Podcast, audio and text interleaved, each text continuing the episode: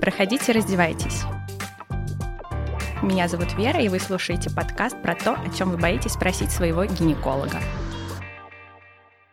И сегодня я продолжаю отвечать на ваши вопросы. Следующий вопрос звучит так. Нужно ли пить витамин К2, МК7, если назначили витамин D3? Где-то читала, что без него витамин D то ли плохо усваивается, то ли влияет как-то хуже. Давайте для начала разберемся, что же такое витамин К. Витамин К – это жирорастворимый витамин, который имеет несколько разновидностей. Витамин К1 содержится в зеленых частях различных растений, витамин К2, который синтезируется кишечной палочкой, и витамин К3 или викосол, который получен синтетическим путем. Основные функции, которые всегда ассоциировались с витамином К у медработников, это его противогеморрагические свойства, то есть э, увеличение свертываемости крови. У разновидности витамина К2 есть несколько э, подтипов. Самый популярный из них МК4 и МК7, речь о котором как раз идет в вопросе. Какие же функции еще у витамина К в нашем организме, кроме увеличения свертываемости крови? Предполагается, что витамин К участвует в воспалительных процессах, действует именно как противовоспалительный или антиоксидантный агент. В настоящее время активная область исследований витамина К связана с его потенциальным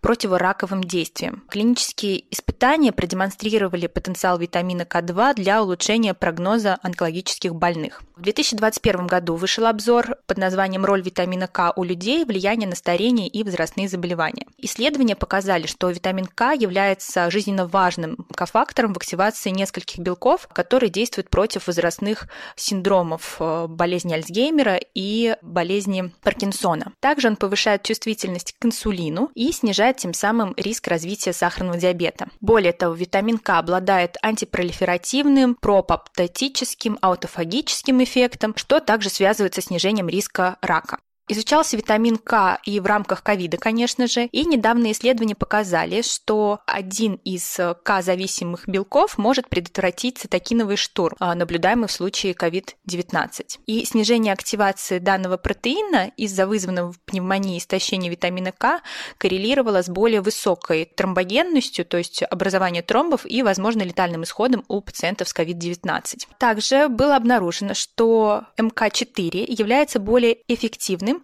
антиостеопаратическим агентом, чем витамин К1. И в выводах одного из исследований говорится, что, однако, необходимы дополнительные исследования, чтобы сформулировать точные рекомендуемые дозы витамина К, а, включая МК4 и МК7, из-за их отличий в биодоступности и биологической активности. Согласно этому обзору, необходимы более высокие значения потребления витамина К, особенно среди пожилых людей и людей с сопутствующими заболеваниями, которые, скорее всего, связаны с дефицитом витамина К. Как же проявляется дефицит витамина К? Клинически характеризуется склонностью к кровотечениям из-за потери функции витамин К зависимых белков э, свертывания крови. На самом деле дефицит витамина К не очень распространен у взрослых и обычно связан с определенными состояниями, такими как лекарственные взаимодействия, особенно терапия антикоагулянтами на основе кумарина или диета с крайне низким содержанием витамина К. Клиническая оценка статуса витамина К оценивается только в определенных условиях. Например, у лиц э, с нарушением свертываемости крови или принимающих антикоагулянты. Сообщается также, что некоторые лекарства препятствуют всасыванию витамина К. Это препараты, которые назначаются для снижения уровня холестерина. Это препараты, которые назначаются при ожирении, например, орлистат. И в этих ситуациях может быть действительно рекомендовано назначение витамина К при его дефиците. Что же еще может приводить к дефициту витамина К? Это какие-то желудочно-кишечные расстройства, которые уменьшают всасывание жиров, в том числе да, и витамина К как жирорастворимого витамина. Например, при целиакии, муковисцидозе, язвенном колите, холестазе, бариатрического хирургического вмешательства это все может привести к неадекватному всасыванию витамина К и в конечном итоге к дефициту витамина К в организме. Прием антибиотиков также влияет на уровень витамина К, поскольку они обычно способствуют уменьшению количества бактерий, продуцирующих витамин К в кишечнике. Так, дефицит витамина К может наблюдаться у пациентов, получающих длительную терапию антибиотиками широкого спектра действия. Отдельная группа – это новорожденные, которые могут испытывать дефицит витамина К в течение первых нескольких недель жизни, а как следствие комбинации факторов, которые способствуют низкому уровню витамина К. Это плохой перенос витамина К через плаценту, низкое содержание витамина К в грудном молоке, незрелость печени ребенка,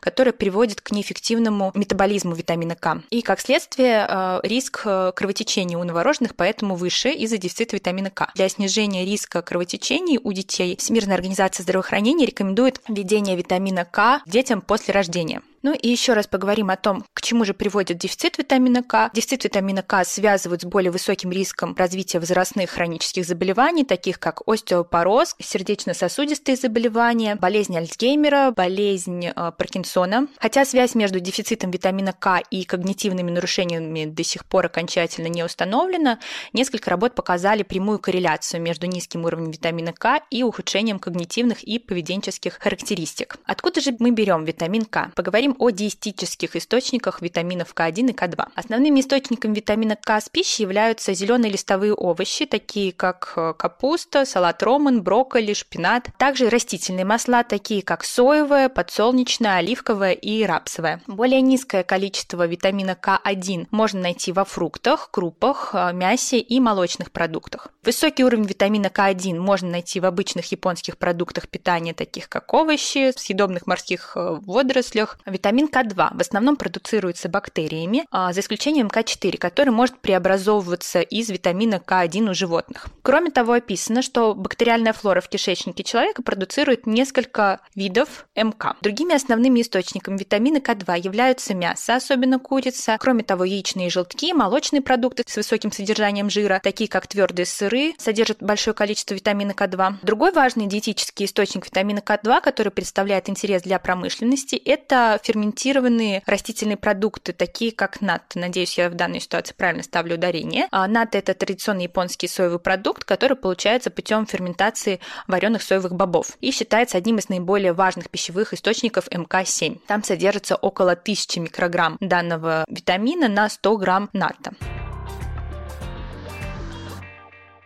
Теперь поговорим о безопасности приема витамина К. Был достаточно большой обзор литературы в 2017 году. В этом обзоре написано, что не выявлено никаких доказательств токсичности при приеме витамина К разных его форм. Поэтому, учитывая отсутствие побочных эффектов у людей или животных, потребляющих высокие дозы витамина К, нельзя сейчас говорить о каком-то допустимом верхнем уровне потребления. А группа экспертов Соединенного Королевства по витаминам и минералам пришла к выводу, что имеющиеся данные исследований на людях и животных недостаточно для установления безопасного верхнего уровня витамина К. Однако рекомендуемый уровень составляет 1 мг в сутки для дополнительного приема витамина К1. Что же касается токсичности для репродуктивной системы витамина К, обзор не обнаружил побочных эффектов МК4 у здоровых новорожденных. Единственным исключением было наблюдение за повышенной частотой появления неокостеневших передних конечностей у плодов мышей, полученных из групп со средней и высокой дозой по сравнению с контрольной группой. Также еще одно проспективное когортное исследование с участием 7216 участников обнаружили, что более высокое исходное потребление витамина К1 с пищей было связано со значительно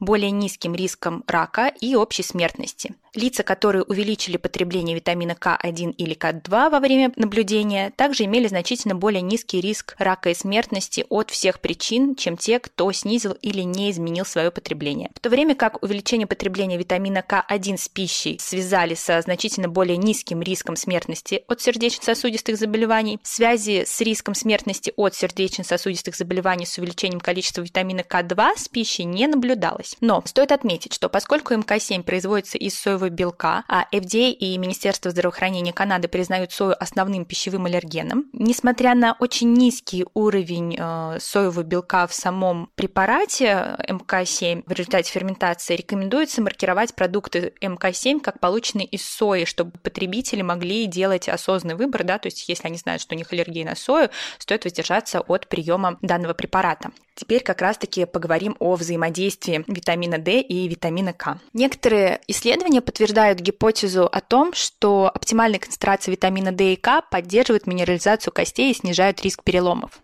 Большая группа людей использует как витамин D, так и кальций для предотвращения переломов. Это означает, что длительный прием витамина D может способствовать производству большого количества витамин К зависимых белков, которые остаются неактивными из-за недостаточности витамина К. Поэтому авторы выдвигают гипотезу о том, что если концентрация витамина D постоянно держится на высоких цифрах, может не хватить витамина К для активации витамин К зависимых белков. Следовательно, избыток витамина D может снизить способность витамин К зависимых белков стимулировать минерализацию костей и подавлять кальцификацию мягких тканей. Кроме того, увеличение потребления витамина D из пищевых или дополнительных источников увеличивает всасывание кальция в кишечнике, особенно в сочетании с добавками кальция. Само по себе потребление кальция не может быть проблемой до тех пор, пока существует устойчивое состояние между оптимальными концентрациями витамина D и витамина К. Дисбаланс же между витамином D и витамином К способствует созданию среды, в которой избыток кальция откладывается в ткани сосудов. Было проведено исследование, называлось «Инициатива по охране здоровья женщин», где было обнаружено, что на 24% более высокий риск инфаркта миокарда у лиц, принимающих добавки кальция и витамина D. И также повышается риск возникновения камней в мочевых путях. Тем не менее, на сегодняшний день текущие данные недостаточны, чтобы рекомендовать комбинированные добавки витамина D и К для профилактики и лечения остеопороза. Порогового значения для статуса витамина К и добавок витамина К пока нет. Необходимы дальнейшие исследования, чтобы определить, может ли витамин D в сочетании с продуктами, богатыми витамином К или добавками витамина К улучшить здоровье костей и сердечно-сосудистой системы. Сбалансированное питание – это залог успеха, ключевой фактор первичной профилактики хронических заболеваний среди населения. По мере того, как все больше узнается о комбинации витамина D и К, это лишний повод придерживаться здоровой диеты, включая разнообразные продукты, такие как овощи